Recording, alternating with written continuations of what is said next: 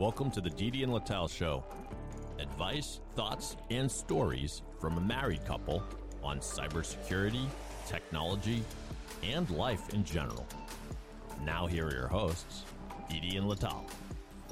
Hello and welcome to the Didi and Lital show. It's another week. Hi Didi, how are you doing? Not awesome.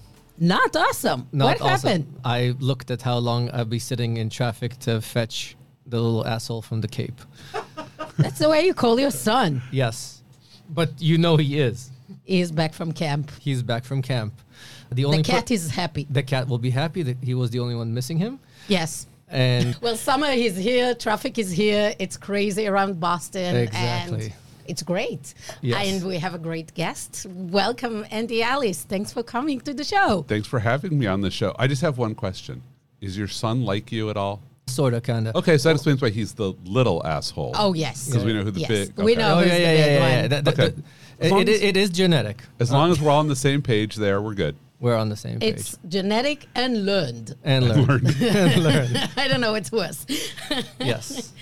Well, thanks, Andy, for joining. So excited that you actually made it in the in person. Uh, Yeah. It's been a while since we met in person. Yeah, and I have to say, Boston traffic was pretty nice this morning for me, at least. Yeah, But- everybody is in the Cape. yeah, everyone's already in the Cape, and I'm just taking 95 down to here and And you don't need to go through the Sumner Tunnel. no, Oh, gosh. and put the top down on the convertible. Yes. So, Yes. very Yes. nice. Same. Which one do you drive? Ford Mustang. Nice. Nice. Nice. 2014, right before they redesigned them to look like jelly beans. Okay. So I'm very happy with Do it. they have now the electric ones? Right, so th- they're using the the Mustang name to be a whole new line of vehicles that include a number of electric things. Okay. But it's not really what you think of It's as not the Mustang, It's it's, not- something else. You should just think of like a Mustang as they want to take that brand and attach it to their whole new electric vehicle line. Yep. Hmm. We'll see how that goes for them. yeah. Well, let's see. Branding. I I have an A3 convertible. Okay, that's also a very Uh, very nice one. I, I I like smaller cars. I, I just need enough of a trunk to stick a hockey bag in in the, in the winter. Unfortunately, it's only one, so you One. cannot It's only one. drive it with kids uh, when you need Yes. to. Uh, good. Well, Andy, why don't you introduce yourself to our audience, which I'm sure many of them knows you from your CISO series podcast, from your work with uh, in the past as a CISO, and you now work with VCs. So tell us all about it. Okay, so Andy Ellis, I'm. I guess I'll go backwards in time. My most recent accomplishment is I'm the author of One Percent Leadership, which you each have a copy of there. Yes. I work for YL Ventures as an operating partner. So it's seed stage Israeli cybersecurity startups. And then I do some work with Orca, who's one of our portfolio companies, as their advisory CISO. I always love the term advisory CISO because it could mean so many different things. In many So many. cases, it really just means marketing CISO. Like your job is to produce content for other CISOs to attract them to the brand. So uh, it's a lot of fun. I, I really love doing that. A lot of people may remember I was the chief security officer for Akamai Technologies. I was there for 21 years. That's Impressive. a very long run. It, it really was a and very, very long- rare for a CISO. Very, very rare. Yeah, I was the first security hire, ran, built the entire security program, built the initial security products, mostly from customer demand. Customers would say, well, why don't you just do this one little thing? And at first, I would argue to engineers that they should build it, and then I would just build it sometimes myself. And then the engineers would yell at me for building bad products. But at least we had customers who were paying money for them, so we would rebuild them into good products. So I learned almost every piece of the business there. I partnered with marketing, with sales, and so I got this really nice holistic view of what it takes to take a normal company and turn it into a security company. And one of the things I'm really proud of, even though I'm not there anymore, is Akamai just announced that security is now its largest revenue line. That's amazing. Isn't that- It's been growing constantly. I remember them shifting and building Yeah. this. Wow. I, I wasn't aware that this is becoming the main line Yeah, of that la- last quarter they just announced that it's now their largest line of business. like, for me, Akamai is like the web. They're Right. like the infrastructure running the web. Uh, For those of you that don't know, search it up. I mean, they're the backbone of the web. So yeah, I like to describe Akamai as like the shopping mall of the internet. Mm-hmm. What do you buy from a shopping mall? It's a- anything you want. nothing. Nothing. Consumers buy from stores. Right. Stores buy from the shopping mall. Right. The ability to be closer to the users, and that's what Akamai provided was the shopping mall infrastructure. And at some point, you realize instead of providing strip malls, you should provide like this full enclosed environment. So I was the mall cop for the internet. I did security across all of those stores. That's pretty impressive, isn't it? It's amazing how the, the story is told. I I am not half a good of a storyteller. I, I, I, I am very, very impressed. I have a lot of practice on that pitch, learning that barbecue pitch. That's wonderful. Who came up with this? Is it? Oh, no, that was mine. It's yours. Yeah. That's Yeah. perfect. Perfect. And tell me a little bit about the work you're doing these days with startups. Other than the advisory, what's the angle of that you as a CISO for 20 plus years can bring to startups and what do you find the, the common issues, challenges? Oh, there's there's a lot of common challenges. so the way that YL Ventures works is probably to give some context is we work only with Israeli startups. We basically hunt down founders. So we have this very large network of potential founders that we're always paying attention to. And we'll look at about 500 of them a year. Now, about 400 of them we can very quickly discard. Maybe they already have some money. Maybe it's very obvious that they don't even have a CEO. They don't yet have an idea. So we'll just keep them in our sort of our pool, but we're not going to spend a lot of energy on them. Mm-hmm. We do diligence on about 100 companies. And we'll talk to every single one of them. And it's usually one of our investment team in Israel does that. But then as soon as we're like, oh, this is potentially really interesting, what we want to do is get a buyer's perspective.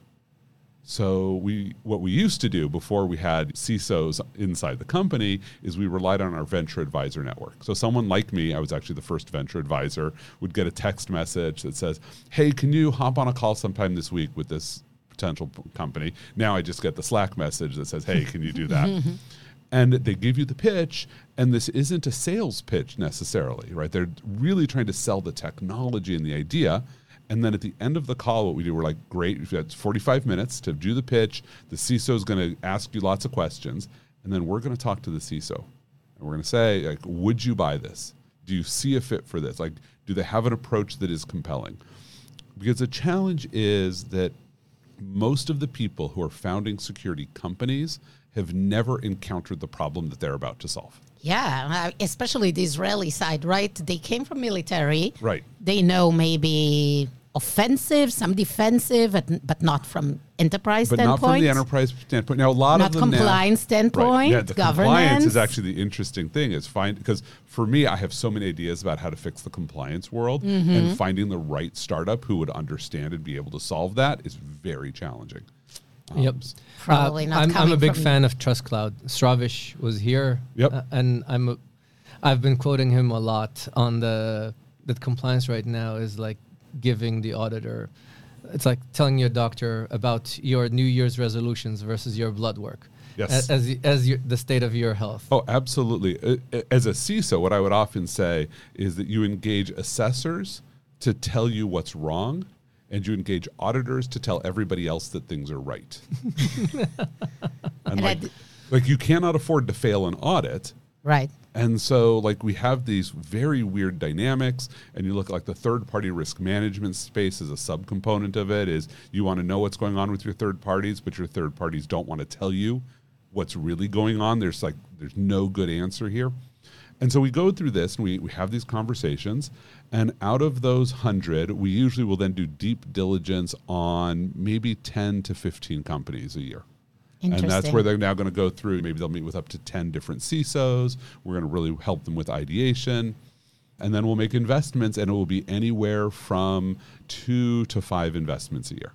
So, full disclosure, Hunters, the company I work uh, Is- at, is is, one of them. one of them. Uh, Yep, and and we're very fortunate to have YL as one of our Yeah. investors. The interesting thing is that YL is very active also Right. along the way.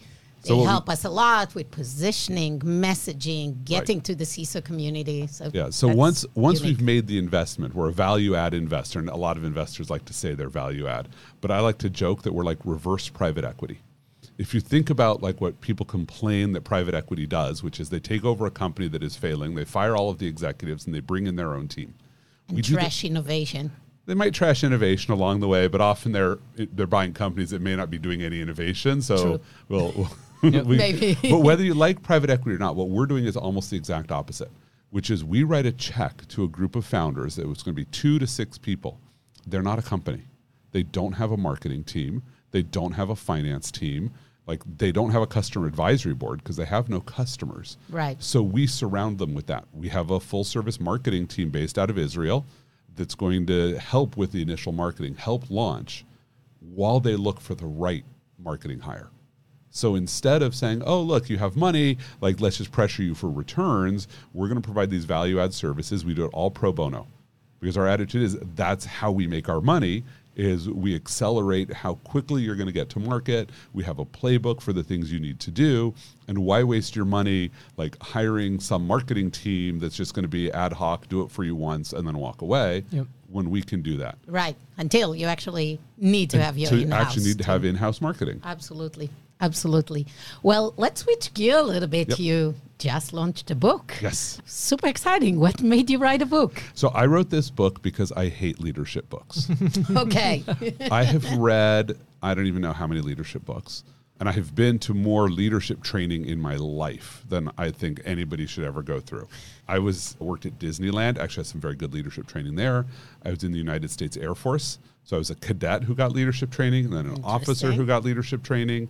I always like to joke when I'm talking to Israeli early stage founders, and they're like, "Oh, we're in 8200. This is amazing." Tell well, they're like, "How cool we are!" And I'm like, "I was doing information warfare in the U.S. Air Force in the last millennium." Just like ends those conversations. But like, I get all this leadership training. And then I'm in corporate America, and you get it all the time. And leadership books and training, in my opinion, suffer from two fatal flaws. And almost everything suffers from both of them, some only from one. So, one of the flaws is they treat the subject of their leadership as a saint. So, it's like a hagiography. They're like, this is Jack Welch. Jack Welch was the greatest leader of all time, and he did it all with one simple trick. It's like it's written by by BuzzFeed, or I guess ChatGPT at this point. Yes. And like, and his one secret trick was he stack ranked everybody. Now, I'll tell you a lot of things about what made Jack Welch successful, and that was not one of them. like, that's one of the arguably worst things he ever did. Some of his best things were he was a white man in the 80s, like easy to run, easier to run a company at that point. But he had a lot of management techniques and skills that he brought to the table. And so we pretend that if you just stack ranked everybody, you could be a great leader. You're going to fail. yeah. The the second thing is if we just said stack rank everybody, you can't sell a book that just that like the entire content says stack rank everyone. That's like three words. Like you don't even need threads to to share those. So people write these books and they hide their one takeaway because they only have one takeaway. So they'll keep telling you different variants of the story for you to figure out what it is. Mm-hmm. And I didn't like either of those. And I started to discover as a chief security officer, I'd go to a leadership training and then it would go to everybody else in my team. And so I would spend like three or four hours in this room. And like I would learn something. I'd figure out what their one thing was. I would decide how I would apply it. And so before my team went to the training, I would write an essay for them. And I would say, like, here is the bottom line up front. Like, here is your takeaway that you should really have in your mind when you're here. Here's a short essay about why. Maybe I'll add in a story. And so as I started to collect those essays, I'm like, this is the leadership book I wish I had had. So you have a bunch of bottom lines for a few of them. For, for a few of them. So the way I wrote this book is it's a collection of essays. Okay. The title of every essay is written as a tweet summary of the entire essay. Oh, a thread So summary. lit- or a thread summary, I guess. Now, uh, we're, now, now we're in threads. And then the essays average 762 words. Can you tell I had a spreadsheet, keep Mm-hmm. track as I was doing the writing? There's 54 of them, so you can read them throughout the year. If you want to just focus on one a week, if you want to read the entire book, whatever works for you. But the table of contents is your quick reference. Like if you're like, oh, there's this chapter on inclusion, you can, but I don't remember what it is. So you can go in and you're like, okay, was it chapter 20 that says inclusion is reducing the energy cost people pay just to exist in a space? Like, boom, you can walk away with that. Or chapter 21 that's inclusion is the sum of countless everyday micro inclusions. I, I like the approach because leadership is not one thing.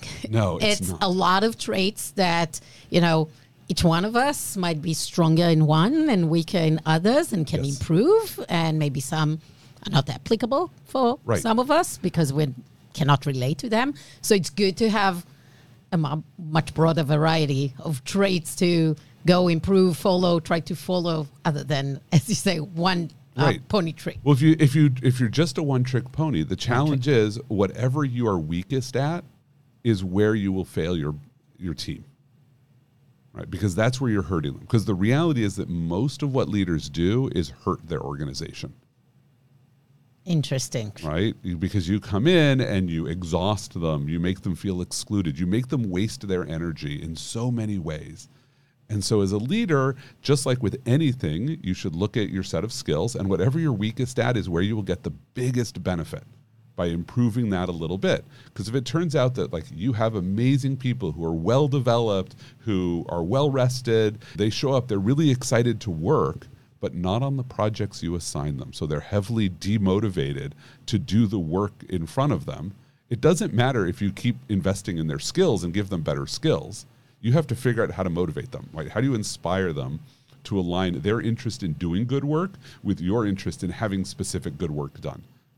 So, if I hear you correctly, you need to have some good self awareness Yes. to be able to do that. And I would say I've seen a lot of leaders that lack self awareness. So, how do you match that? so you have to commit to self-awareness and then you have to figure out what are the skills for developing it and so the best skill is listening to unbelievable things. When someone comes and tells you something that you don't believe it's a blind spot you have. They might be wrong about the conclusion they draw from what they saw but when they tell you a thing you should stop and be like what am i missing? Like be willing to be wrong so you can learn.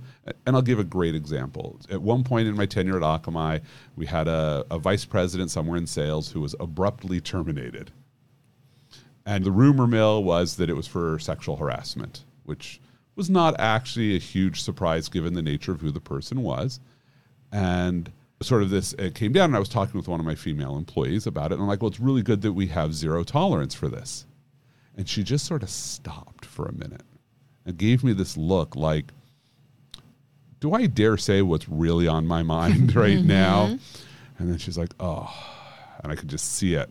And I waited. And I'm like, what? She said, we tolerate a lot. We can't pat ourselves on the back on this. There's something along that. And I had to really stop and process it. That, like, my experience, I obviously wasn't going around sexually harassing my employees, was that it, it didn't happen that often. And look, this just happened. We got rid of somebody. Mm-hmm. And she's like, no, the experience is like there's mild, small things going on all the time. And it's only when it becomes big and visible and all the male executives see it that you react to it. So you don't have zero tolerance. You have this really high tolerance threshold for it because it doesn't bother you. And it took me a long time to like internalize that. But I had to hear the unbelievable thing first that she told me I was wrong about my belief in the world. And it took me a long time to process it because I had this blind spot. Like, I'm not noticing the sexual harassment that happens all around me. But it's once I was like, oh, now how do I make a space where that's not going to happen? Now I can improve because I've become aware. So as a leader, you have to commit to becoming aware, and that means you have to recognize that you are wrong about a lot of the world. That you simplify what's going on around you to make it easier for you, and you have to have sensors that tell you that the world is not what you think it is. The Didi and Lital Show will return in a moment. The Didi and Lital Show is sponsored by Oort. In today's world, identities are the perimeter protecting the organization and are the most exploited vector by attackers. If your security teams are struggling to maintain control of identity management tools, Oort can help. Oort offers a centralized platform for discovering, monitoring, assessing, and remediating identity threats to your business. While most security platforms can take weeks or months to start identifying and remediating risks, with Oort, your security teams can get started in as little as 30 minutes and start securing the identity perimeter immediately. Oort will surface the most critical vulnerabilities and give your security teams the recommended action steps. Start your trial today at oort.io. That's O O R T.io. The DD and Lital Show is sponsored by Hunters. Hunters is a SaaS platform purpose built for security operation teams, providing unlimited data ingestion and normalization at a predictable cost. Hunters helps SOC teams mitigate real threats faster and more reliably than SIEM. Visit hunters.ai to learn more. Well, now you raised basically my biggest problem with engineering leadership, which is they usually promote the best engineer Yes. to be a manager, to be basically an incompetent manager, because the things that make you an amazing engineer, the ability to not listen to noise, the ability to be very effective, Right. Be convinced that you're right. be convinced that you're right, even when you're wrong, because a, a lot of times you have to swing for the bleachers Yep. to succeed. So all the things that make you an excellent individual contributor engineer is all the things that make you a bad, bad manager. Mm. I, I don't want to say leader It's because uh, everybody is a, potentially everybody is a leader. So I really actually do appreciate that. To me, a leader is anybody who interacts with someone who does work, which is converting energy to value. So if you're working in a room by yourself, you are the leader in that room Yep. because you're the person doing the work and you're the person influencing them. So I appreciate that. But yes, we we put people into management and we don't recognize that that's a completely different skill set. Absolutely. And many companies, what they do is they wait until you become a manager and then they send you to training. But the Yep. training is about how to be transactional with HR. Yes. It's not about how to lead people, how to actually manage them, how to motivate them. And that's like our most valuable location in a company is that first line management level. And we just expect people to inherit and succeed rather than saying that's a completely different skill set. Yep. I like to say that there's three major skill sets. And it's not hard and soft like like a lot of people like to do. There are technical skills, which are the ways that you change the world through your own energy and through your own willpower. Right? Writing code is a technical skill. Writing marketing copy is a technical skill. And the thing about technical skills is they're actually pretty easy to measure. I can see the output of a technical skill and decide if you're competent at it. Like I can compare what you write to what ChatGPT writes. If it's not better, we have a serious problem because ChatGPT writes awful marketing copy. Yep. But Uh, I call it the dumber uncle. Oh, I like that. That's a great way to. I, I, may, I may have to borrow that one. I was. I often Go say it's, it. it's That like is this. grammatically it- accurate. right. It's the savant ninth grader. Yes. Yes. Right? It's the ninth grade student who perfectly writes whatever the teacher asks for, but doesn't know enough for the content to be accurate, but Yep. the teacher can't tell because you match the rubric. Yes. So you have technical skills. And then you have people skills, which are the ways that you can affect the world by affecting another human. Right? And so that's usually where we think about management skills coming into play. And and those are really hard. And then the last are pro, are, are process skills. How do you affect the world by creating process that corrals humans you have never interacted with? into changing the world for you. And those are almost impossible. And what happens is we take these these competent engineers who are great at doing a technical task and we promote them up and we never get develop people skills or process skills. And when something fails in the organization, the this manager or executive now who's really a technician tries to use their skills to solve the problem. But here's the Yeah. reality. If it's gotten to their level, all of the people underneath them who have the same skill set they have have already tried to solve the problem and failed. The the solution you now need is not a technical solution that you grew up with. You're not qualified to solve the problems now. Yep. Uh, the interesting thing that, as you're mentioning, is first, very few people are aware of the fact that there is strength in the process, Yes. and it was, especially you mentioned working with Israeli companies. They love process. Nothing Israelis love more than process, except for showing up on time. Yeah. So the I, I, I you can see standing in queues. and standing in line. Yes. Yeah. So the the process is even an invisible thing. Yes. And when you talk about the- the people skills, this is a very interesting thing that people don't understand. They inherently have them. hmm Bad, worse, they have them, but they don't understand the the implications of what they do and how much their voices carry. Yes. I, I love that how much their voices carry, right? Is people don't realize that you walk into a room and you are leading with people's skills just by being there. Yep. And so if you're not paying attention to how you're affecting the room, I like that your voice carries. And people are, are watching what you're doing and they're impacted by it. And that can be positive or it can be negative, right? There's some people who are just not inspiring, right? They show up and they open their mouth and like everybody's like, oh, this person again. Right? Yep. And boom, that your voice carried not in a great way. or they walked in and they're so excited and they're they have this this sort of joie de vivre and everybody's like i want to work with them they're inspired and like this person is completely oblivious to the effect they're actually having on the world in either case yep Yep.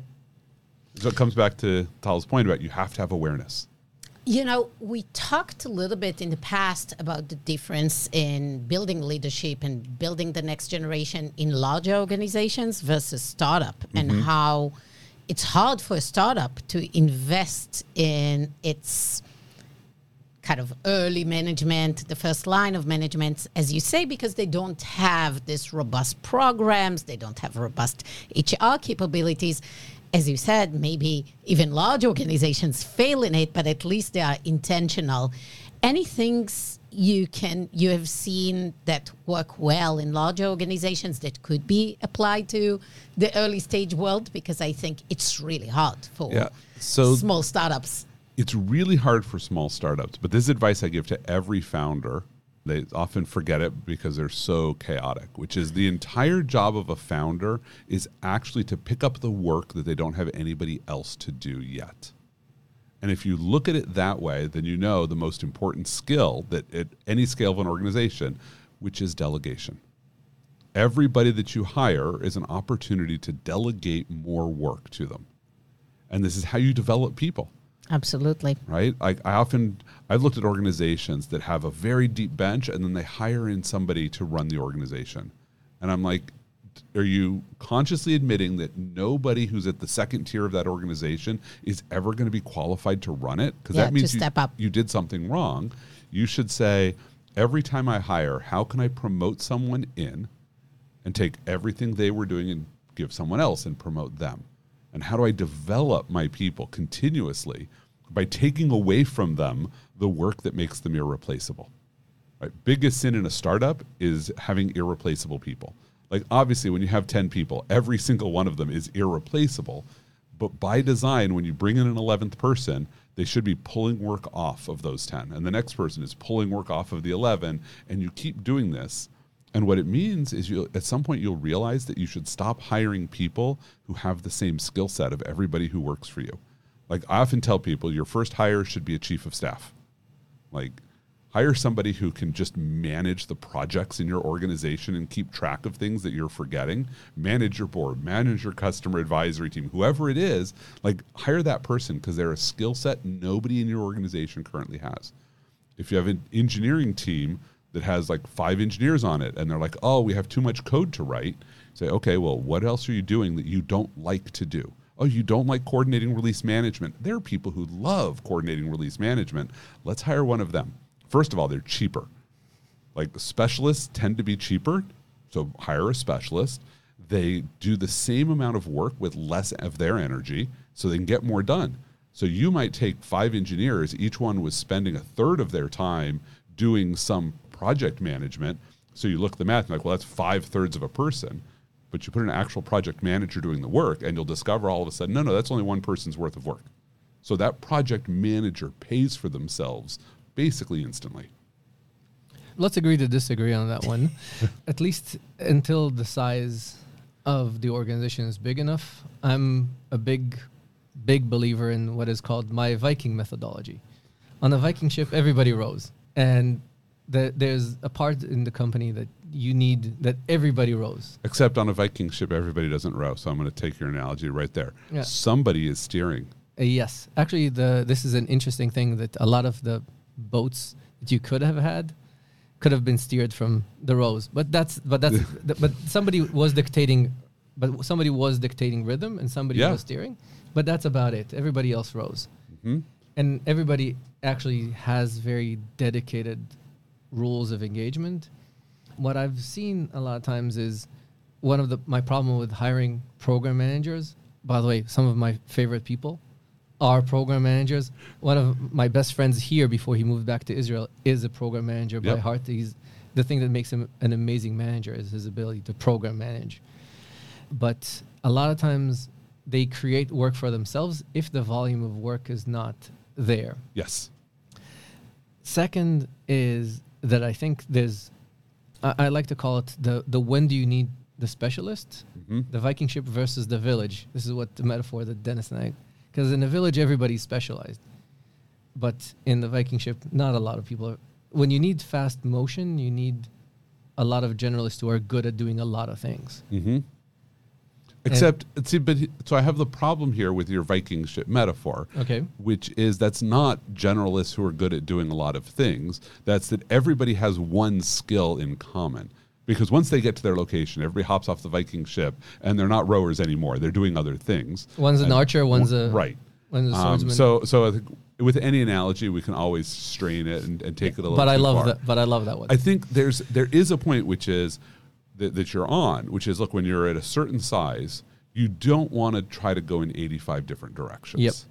Right. And so you might not say, oh, we're going to hire like the best CMO within our first 20 hires, because that's not the skill you're looking for right now.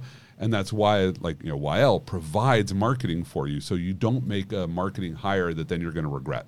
Yep. Somebody will supply the food to the Viking ship, so nobody needs to cook. Nobody needs to cook. We'll, we'll, I like that. We'll be your cooks for you. Exactly. because you did need to have a cook on the Viking Yep. ship. But right, the the cook was also rowing. We'll just take away the need for them to do both of them. Yeah. Yep. Because the reality is, if your cook is rowing, they're probably not a good oarsman, and they're probably not a good cook either. exactly. That that's by the way, uh, if you talk to Israeli startups, those that come from real units, not 8200 BS. I like to poke Lital because I came from other Are units. you from eight one. No, no, no, no, No, no. Mamram. Mamram. I was Okay. I was at the Uh, uh, the ones calling that- it real. I Real. Think that's the yeah, we we there's Generalist everybody in the. Israeli army had to go through the army at some point. Everybody. Yeah. So you need an SAP system with six million records. You need an SAP system with basically, unlike here, that everything is distributed. All the tanks will go into one database, and Oh no! Oh, wait, so when I was in the Air Force, one of the things I did actually work on was both of those systems. Was the Defense Civilian Personnel Data System that covered at least the civilian side of it, but the military, the hat side As the had one. equivalent. Like there's Yep. a database that has everybody in Of it. course. Trust Yeah. me. Yeah. And there's a database that has like every bullet and every gallon of fuel is all in the same database. yep. Yes. So I was Same. working on those very Okay. very boring systems. I, Th- that- those are interesting problems. I know that that's why I think that a lot of good startups come from solving the boring problems. yes. But uh, back to my kind of my, my main point about the specialization, it's I, I lost my point. Never mind. Okay. I think I win if he loses his point in the You middle won. of trying to refute me. Oh, so that's Yeah, that's ag- agreed. rare, uh, Agreed. That you agree to. well, before we go to a game, I wanted to ask: Do you have favorite leadership characteristics that you name in the book, or do you think they're all equally important? so I think situationally they're they're going to be important in different ways. Okay. I think the disciplines that I think about that really matter. The first one is wellness. Like you have to take care of your own health first. As a leader, That's a base. Right? if because if you don't do it, then nobody will believe you when you tell them to take care of theirs. So, you know, that's that's an important one. That's why we all on the Peloton app, and now we follow each Now other. we all follow each other on Peloton. I am Chief Sweat Officer, which I think is the coolest name ever. Absolutely. So, except the problem is there's not enough letters, so officer gets abbreviated to OFCR. So when I get a shout out, sometimes they're like Chief Sweat Off Kerr. Uh, like they can't even they can't figure out who I am. So Good I'm- for you for getting shout outs. Oh, I, I always. I always time my milestone rides for a live ride, Okay. so I can get one. Got that's it. the that's the secret there. So wellness, inclusion, like you have to be invested in making sure that people are not wasting energy because they're looking around thinking they don't belong. And we send those So signals in the in a company all the time. If you have standing meetings that take place before 10 a.m. or after 3 p.m., you have told every parent that they don't belong in your organization. And you don't even realize that you're sending that message. But you only get standing meetings in that five hour block because, and sometimes not even 3 p.m., maybe 2 p.m., because you're either dropping kids off, you're picking them up. There's so many different things you have to do.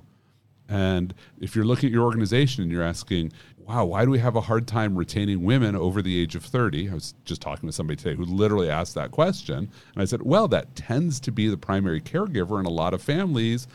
Talk to me about your meeting structure. Oh, yeah, they've got 9 a.m. stand up and a 4 p.m. stand up every day because they're invested in Agile.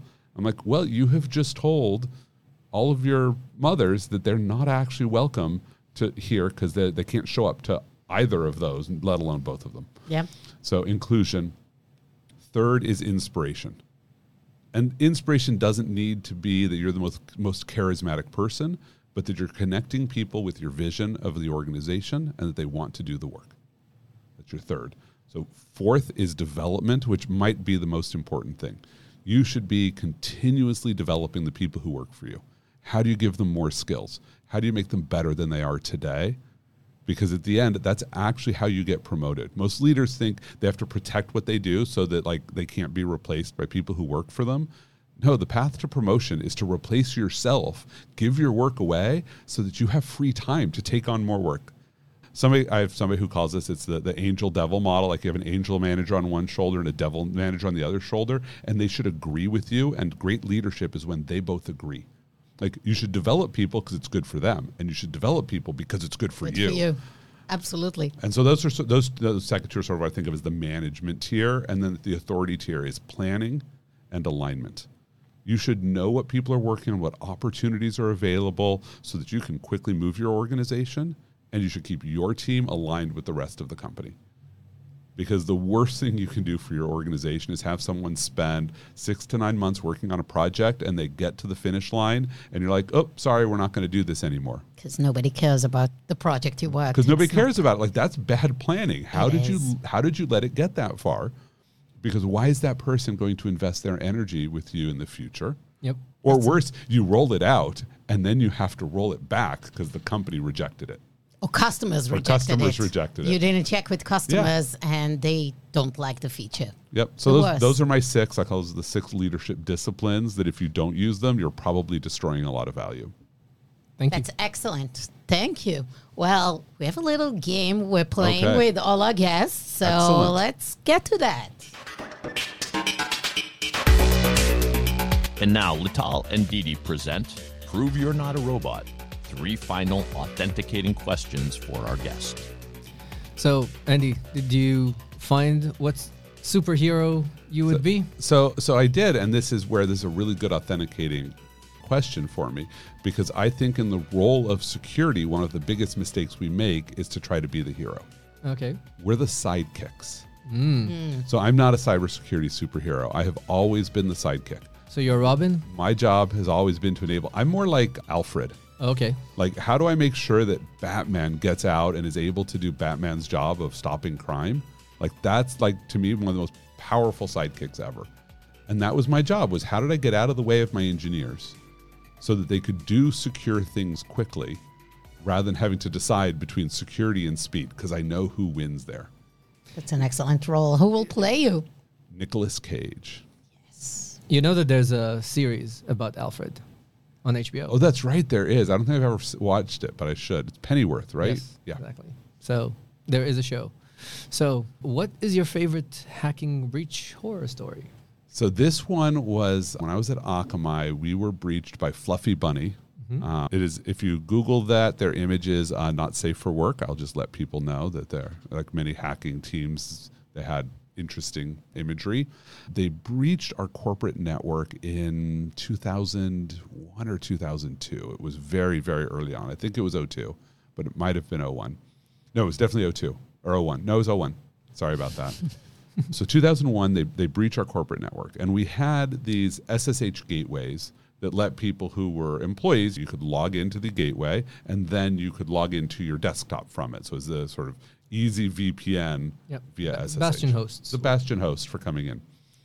And we found out about it because, and what it had, what Fluffy Bunny was doing was they would find machines like this, they would compromise them.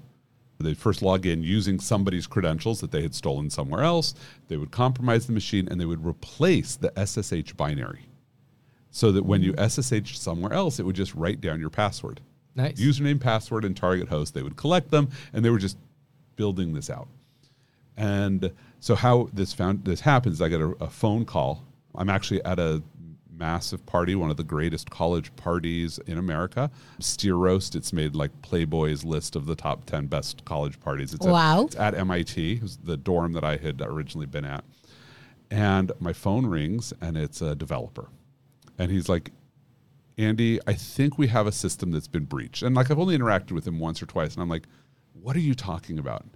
He says, Well, I'm in a friend's dorm room and someone just logged into my MIT account. And I'm like, So why does this mean that we have a breach? And he said, Well, he says, I only ever log in remotely to my to an MIT system from Akamai. The only place I've ever typed my password in where it goes over the network is from Akamai. So if somebody's got my password, You they had to get it from there. And I'm like, well, maybe it was an easily guessed password. And he said, mm, let me tell you what my password was since it's already been breached. And he go, and he like rattles off this string of like 50 characters. Like, like who does this in the, in the 2000s? I'm like, okay, I'm, I'm sort of convinced here. And like he had noticed somebody had logged in because there's a login notice that goes out at MIT. Oh yeah, in fact, there's the the image that we have over here. I don't know if you want to actually put that up on your show. We don't mind. Ah. we, we, we're, we're not. We will put it Right? We are R rated. So we now had to go figure out like what was going on, find all the machines that had been compromised and all the passwords, force people to rotate. It was it was pretty awful. We actually reacted very quickly. Fluffy Bunny actually put out a press release that we were so awful for not giving them credit for finding. We, we found them and kicked them out faster than anybody else, as near as I can tell. On the bright side, awful thing to get you know, very early on. I'm just a security engineer, and like boom, everybody's dumping this on me. Was we actually took that to get rid of password-based login, went to everything with SSH keys. We were fortunate that while they were dumping the passphrases to SSH keys, they did not actually copy the, the files. So we had this limited window. We still rotated everybody's files. But that was a pretty awful event to go through very early on. It was like, what do you do? How do you, because people then said, like, what could these people have accessed? And the answer was everything. Like they, they stole source code that later got disclosed. It's not the end of the world, but this uncertainty about how much harm could have been done was was like sort of carried over for a couple of years. Like you're always sort of turning around and going, "Is this fallout from that event?" Interesting. Very, interesting. Do you know if other organizations were impacted with similar? Because I would assume oh, other Oh, yeah. organizations had the similar Yeah, there were a authentication number. Yeah, methodology. a lot of companies at the time were breached. You know, very similarly. I think they even published published like here's all of the companies that we breached at one point. Yeah, very interesting. Very That's- interesting. Also, it kind of identifies all the gaps in the two early 2000s of all the systems that we now have in place to make sure that now you assume that you're going to get breached, Right. and you assume that the first thing is time to remediate versus other aspects. Yep. Yeah. Which has changed a lot in the last Yeah, years. I think Definitely. that those are the early breaches that kind of taught all of us that breach is inevitable. Yeah, and it's like, and now what do you do? And at the same time, how do you seize that momentary opportunity? Yep. Yeah. Like it wasn't like we designed this whole idea about changing how we did login. Like we had already been noodling it. It was like, oh, this will fit, solve the problem. We already have to make everybody in the company rotate every password, every key. Let's institute better systems for Yep. this. Yeah. Great. And last but not least, what's your favorite waste of time on the internet? Well, it used to be Twitter, but that was a long time ago. Most recently, so I've been playing with this thing, this thing called the NAND game. What is that? it lets you build a computer component by component from switches up to NAND gates. And you basically have to build like an arithmetic logic unit out of components you've already built. So it's really nicely done because once you build a component, now that's just available to you. You don't have to rebuild it in subsequent levels. And it's very much reminding me of some of my undergraduate classes, but in like this very nice, easy way. I'm not actually trying to like wire things together. I can just do that, do it on the web. That's awesome. Super cool. Ma- Great. I, th- I think I, th- I think there's two offsprings that might like it. Yeah, I Yeah, will. we'll I will tell you that the first level is very confusing. You're trying to figure out like how this interface works, what these things do. But once you build your first NAND gate, everything's fun from that point on. Awesome. Excellent. Well, we highly recommend for everyone to get Andy's book. Is it going to be available on Audible as well? Yes, it is available on Audible or wherever you get your audiobooks, and I'm the one who read it. So Oh, you get awesome. This lovely voice. We'll hold up the book so people can see it. Yes, Uh, and can we'll put a link to can, it. yeah, you can show find it on basically any bookstore. So it's on all the online bookstores and in many physical bookstores. So if you have a favorite indie bookstore, go there. If you want one signed, you go to my website, go to csoandy.com slash book, and there's this big banner at the top of that page that says if you want a signed copy, click here. You go to my local bookstore and they have signed copies in stock. And I'm sure people can ask you questions and comment and give you other ideas for the follow up book. Absolutely. Feel free to find me pretty much anywhere. I am CSO Andy or some variant of that on just about every social network. well, Andy, it was a pleasure having you on the show. Thank you for coming. Thanks for having me. Thanks for coming. Everyone, thanks for listening and joining for another Didi and Lital show. If you like the this show, please rate and review us wherever you get your podcast. We're here weekly. Thank you and see you next time. Thanks, everyone.